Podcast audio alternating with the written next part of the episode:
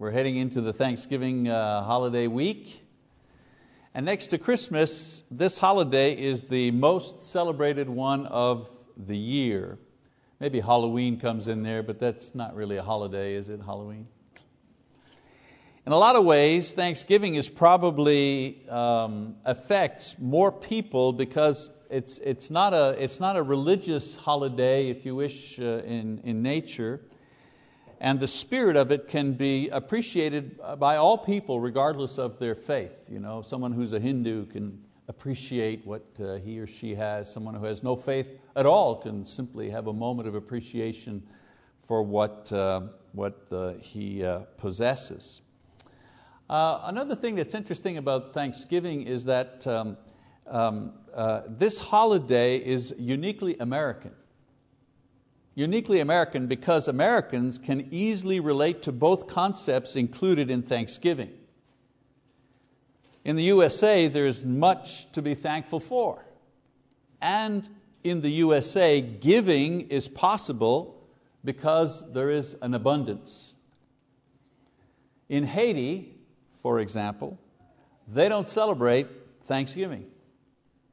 That holiday doesn't exist in Haiti because when the mainstay of your diet is thin milk and pieces of bread or small pieces of meat in rice, once every couple of days, there's not a whole lot to celebrate. There's not a whole lot to exult in, in giving thanks. And if you're the poorest nation in the Western Hemisphere, you're usually on the receiving end of charity, not on the giving end of charity. Now, I don't, I don't say these things you know, to make us feel guilty or to you know, spoil the holiday, but rather to make us aware of the fact that Thanksgiving is a holiday well suited to this country because of its special blessings. So, with this idea in mind, I'd like to review from a biblical perspective the two main ideas contained in Thanksgiving thanks and giving. Perhaps if we get beyond the turkey you know, and the day off from work and the football and so on and so forth, and really understand these terms, thanks and giving, Perhaps the holiday may become, um, hmm, may ring truer to us, for us, in our hearts and in our, in our spirits. So there are different kind of thanks uh, when we give thanks. One is we give thanks as self-awareness. See the idea? We give thanks as self-awareness. You know, I believe more prayers are said on Thanksgiving Day than at any other time of the year. People who don't normally pray or have any kind of religious life will usually pause and acknowledge their blessings and good fortune on this day. People who don't usually say grace when they take a meal will not be embarrassed to return thanks according to the custom of this day. For many people, this is the only day they ever say thanks before they eat. And people who are faithful Christians and who always pray at mealtime will especially take the time to offer grace on this special, on this special day. And I'd add one other category. You know, if you always give thanks, but your family, you know, your, your extended family are not believers, they're not religious people, this is the one day of the year where they'll cut you some slack to say thanks and include everybody in the meal. I remember in my family what would happen, you know, someone would say, oh, go ahead and say your little prayer there. You know. go ahead and say your little prayer now, Thanksgiving. You know. So it was at least the one day that, that allowed me to just you know, give thanks for everybody in the room without fighting me on it. I think that sooner or later, you know, a person realizes that this is a pretty wonderful country with so many advantages and prosperity that thanking God becomes an obvious necessity. Like, I'm embarrassed that I'm not saying thanks. To offer thanks is a way of acknowledging that this is the United States of America. It's not Haiti, it's not North Korea.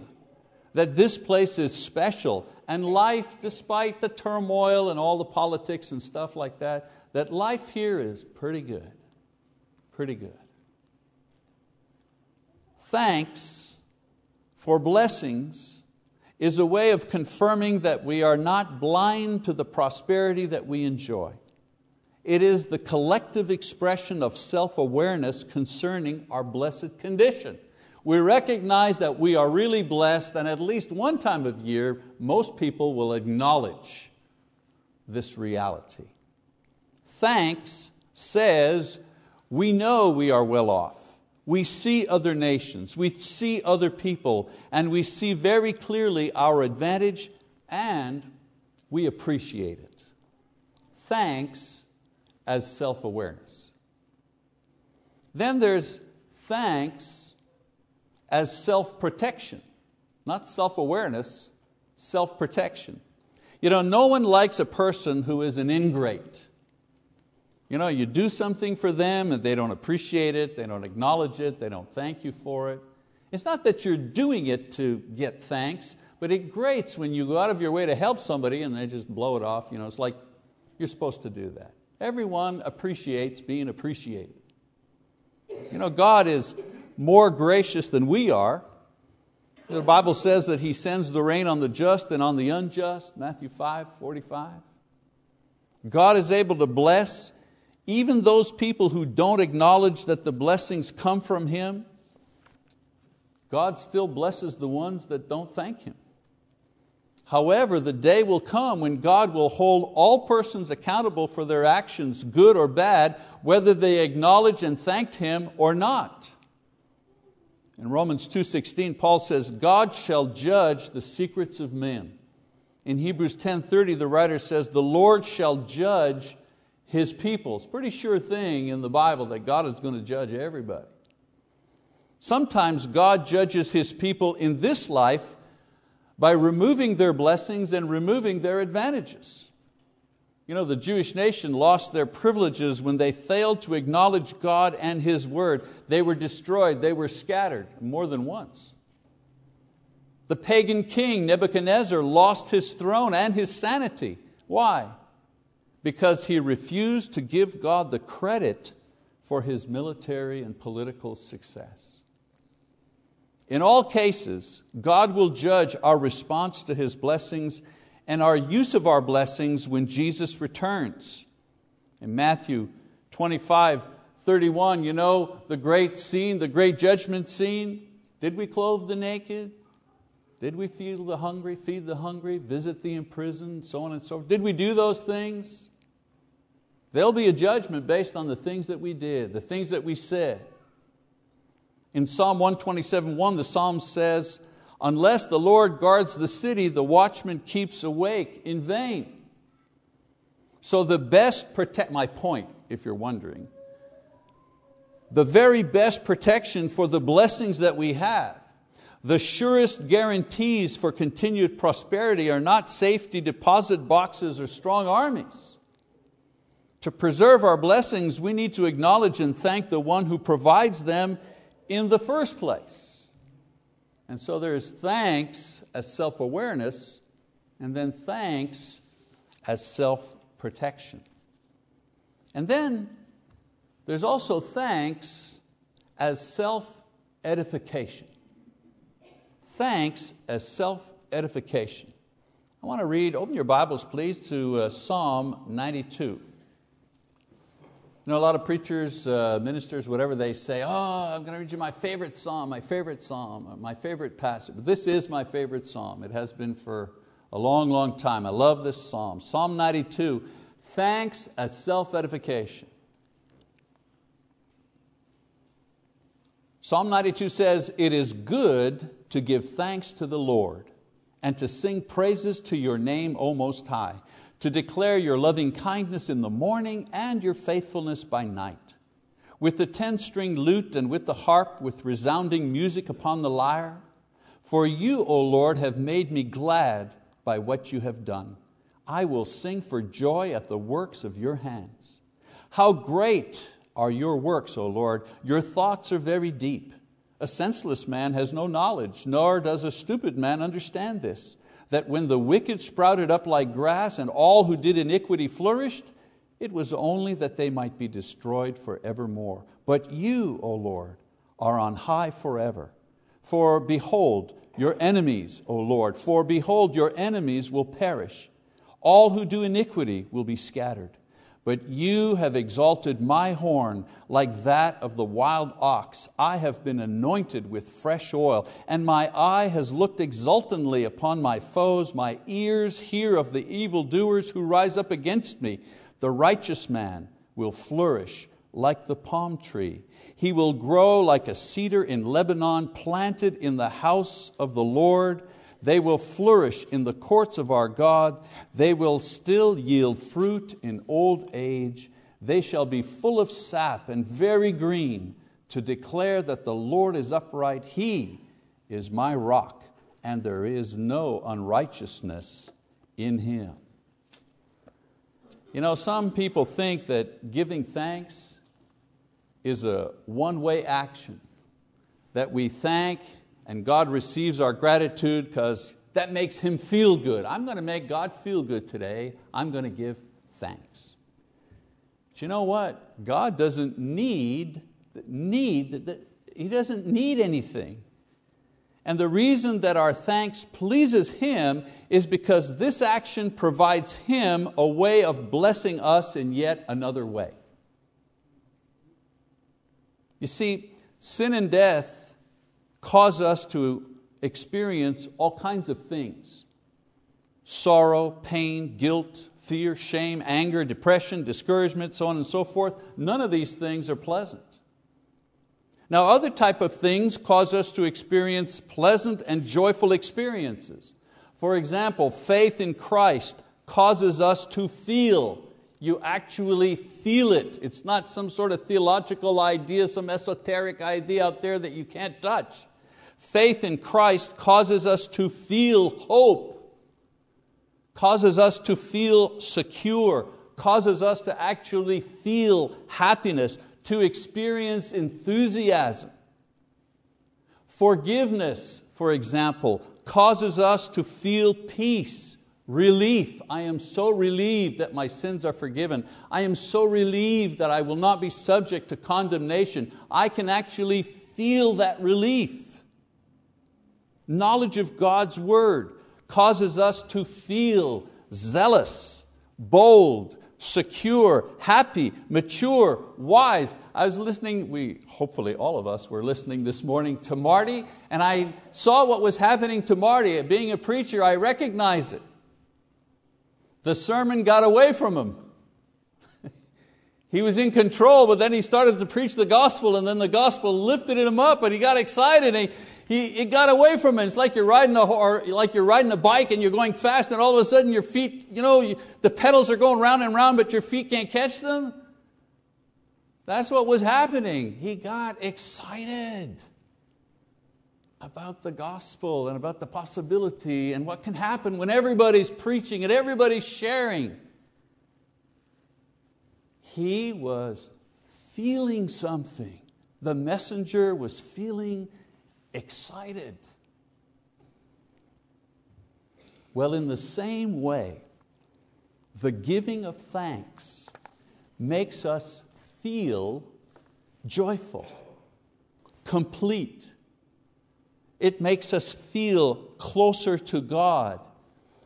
The giving of thanks gives closure to our feelings of appreciation. Something wonderful has happened to us, something wonderful have, has been given to us. We see the blessings that we have. And the giving of thanks enables us to have emotional closure because of that experience. So many people in the world who are not believers but who have been blessed with riches or wealth or fame or, or, or, or, skill or whatever, so many of them continue to be depressed, so many of them be, you know, they continue to be unhappy, unsatisfied. Why? There's no closure to their blessings. Why? Because they don't give thanks to God. The only way to tie it up emotionally is to give thanks to God for what we have. Otherwise, you know what happens? I feel guilty. Why should I have food? All the food that I can eat, all the food anytime, any type of food at any time, as much as I want, I can have it. That would make me feel guilty. Because at the same time that I have that blessing, I recognize that someone else in Haiti, who's just as much a believer as me, he's eating rice with a little bit of meat in it and some thin milk, or he's eating only once a day. How can I sleep knowing that there are other people who are starving in the world and I have more food? I have to throw food away, can you imagine? The bacon didn't, you know, went bad in the, in the freezer, in the fridge. Oh, I'll just take it and throw it away and buy some more. How could I sleep at night knowing all that I have, knowing that so many in the world don't have? How can I sleep at night? I say thank you. Thank you, God, for what you've given me. That brings me closure emotionally. That's why Thanksgiving is, is so important. Giving of thanks helps us deal with our wealth without feeling guilty. It gives us a sense of closure in that we know where our blessings come from and do what is right concerning our blessings. Focusing on thanks helps lift depression because it allows us to get a proper balance between all that we have in contrast to what we don't have. You know, my favorite psalm, as I say, 92, which we just read, it's my favorite because the author explains that the giving of thanks should be an attitude of the heart that lasts from morning until night, from youth to old age. As a matter of fact, he suggests that this attitude is the secret for staying physically and mentally healthy into old age. God wants us to thank because it makes us feel good, not Him feel good. He rejoices for us as we learn the sweet experience that comes from thanking Him. And so, thanks and giving, some aspects of the idea of thanks. A couple of aspects of, as far as giving is concerned. The true purpose of this holiday, of course, is to give thanks. That's why it's called Thanksgiving. That's what we give. We already discussed some of the elements involved in the giving of thanks. Giving of thanks, a road to self awareness. Giving of thanks, a form of self protection. Giving of thanks, a good way of self edification. But thanksgiving is incomplete if all we do is recognize our blessings in the giving of thanks. Since Thanksgiving helps us recognize the generous nature of God's giving, I think it should be a time when we consider the nature and quality of our own giving as well. In other words, when I reflect at Thanksgiving on what I have received, I should also reflect at that time on what I give. In 2 Corinthians chapter 8, Paul the Apostle uh, reviews rather, with the Corinthians the true nature and style of Christian giving. And if you have your Bibles, go there. 2 Corinthians chapter 8, beginning in verse 3, he says, For I testify that according to their ability and beyond their ability, they gave of their own accord. He's talking about another church there that was helping others in the brotherhood. Begging us with much urging for the favor of participation in the support of the saints. And this, not as we had expected, but they first gave themselves to the Lord and to us by the will of God. So notice the nature and the true style of Christian giving. First of all, Paul says, before you give anything, you must first give yourself to the Lord. Your giving can only bring joy and satisfaction if it stems from the fact that you have submitted yourself totally to the Lord or in the process of giving yourself totally to the Lord. Nobody gives themselves all at once to the Lord. Who does that? Who can do that? But you know, every time, every time someone asks you to step forward a little bit, serve a little bit, how about giving up that bad habit a little bit? How about beginning to work on this? How about improving that skill? How about serving the church in a particular way that you haven't before? Those are all steps in the giving of myself to the Lord.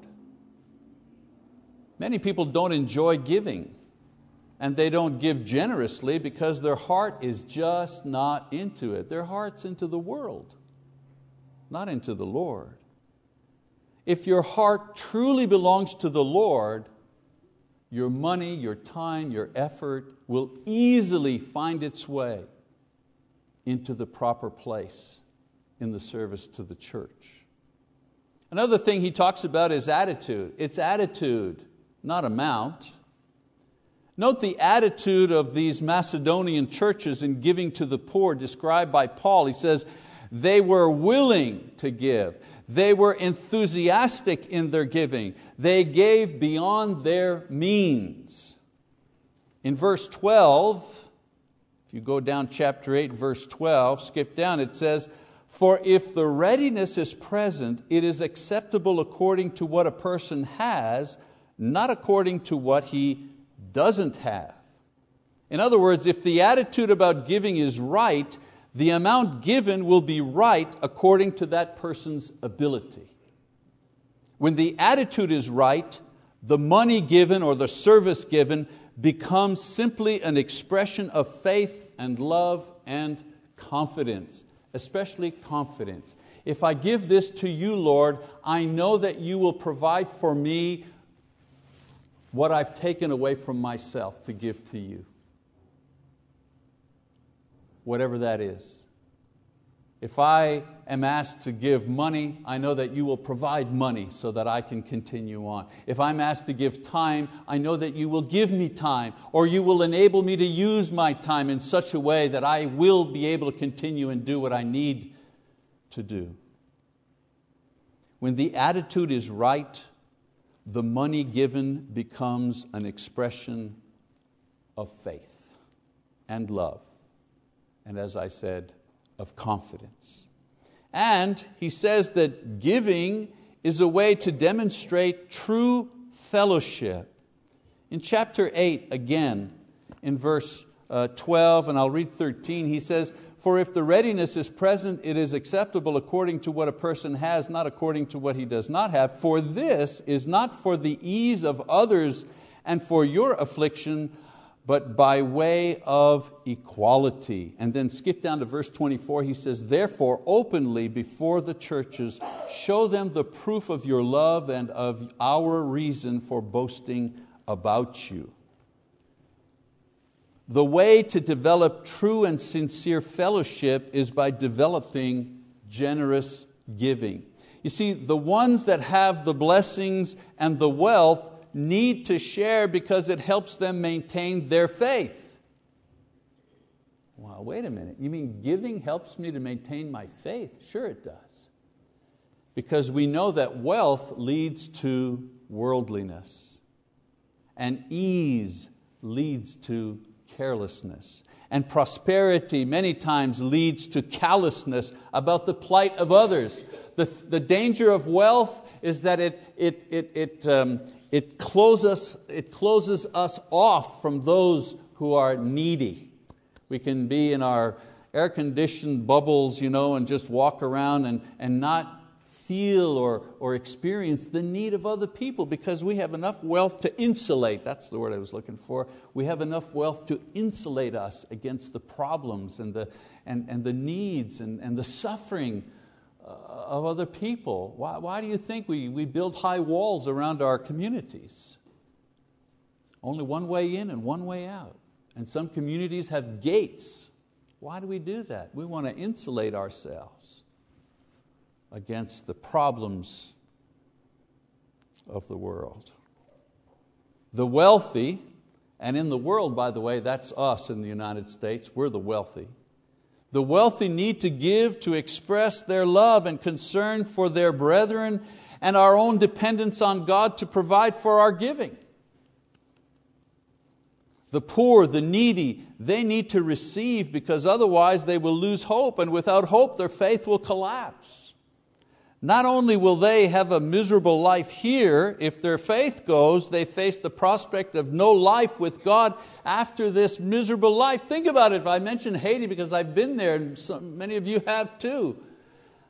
Your whole life you suffer in this miserable country, a miserable life, and if on top of that nobody brings Christ to you, you have misery forevermore. While here in the United States, I have food and shelter and wealth and comfort, and I'm going to heaven. You, see the, you see the disparity there?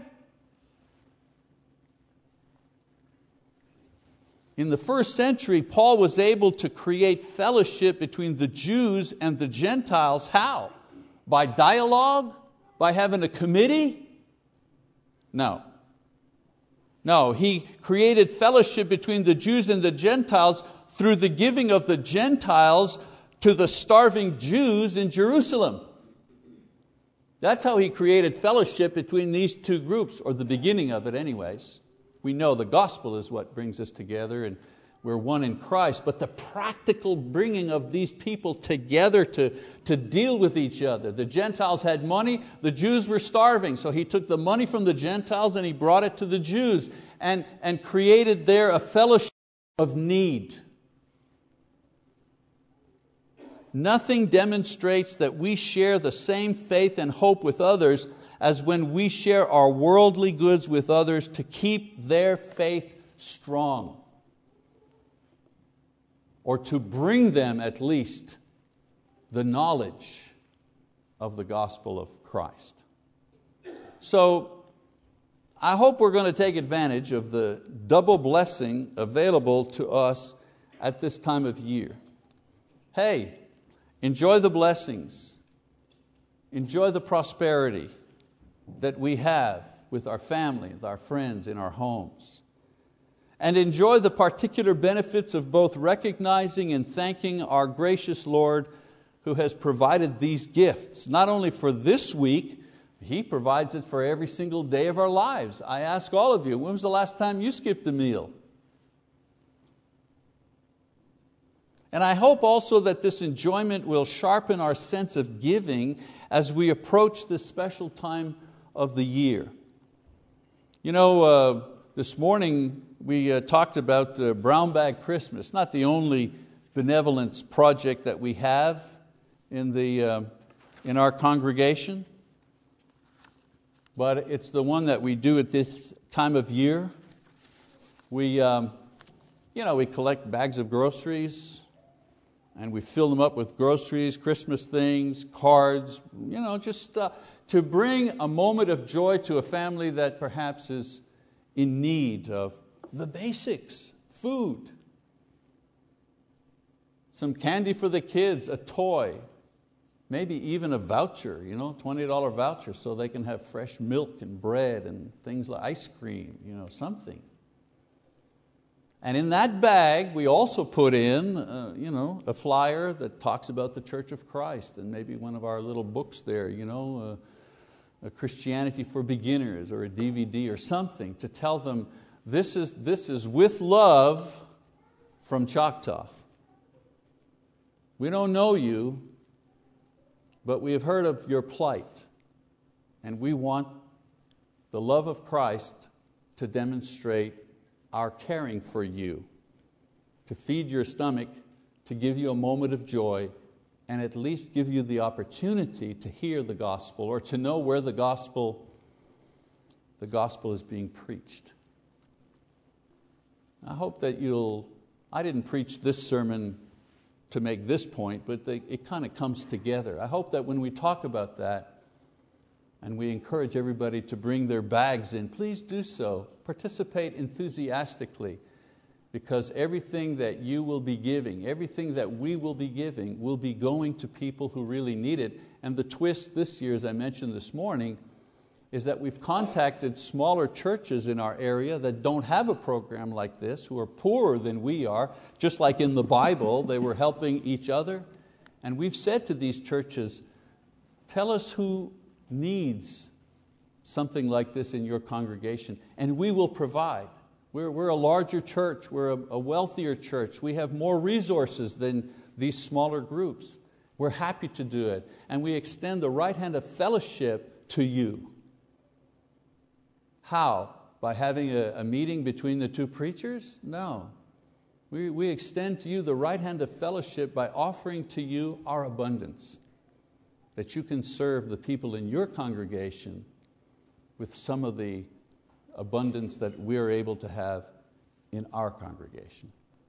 I hope that you'll participate in the Brown Bag Christmas project in the weeks to come with that idea in mind.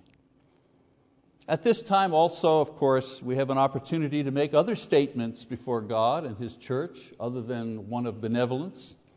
Perhaps an initial statement of faith in Jesus Christ, expressed in repentance and baptism, if you haven't already done that.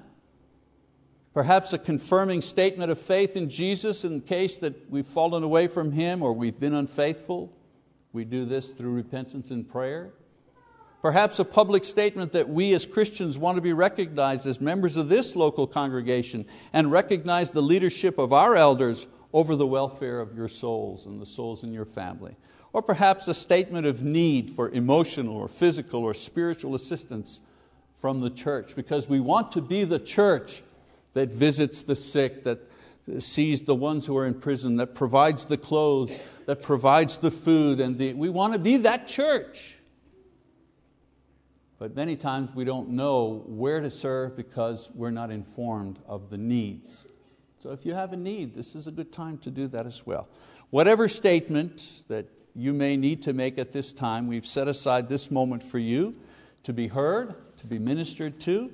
So we encourage you to make a response as we stand and as we sing our, our song of invitation.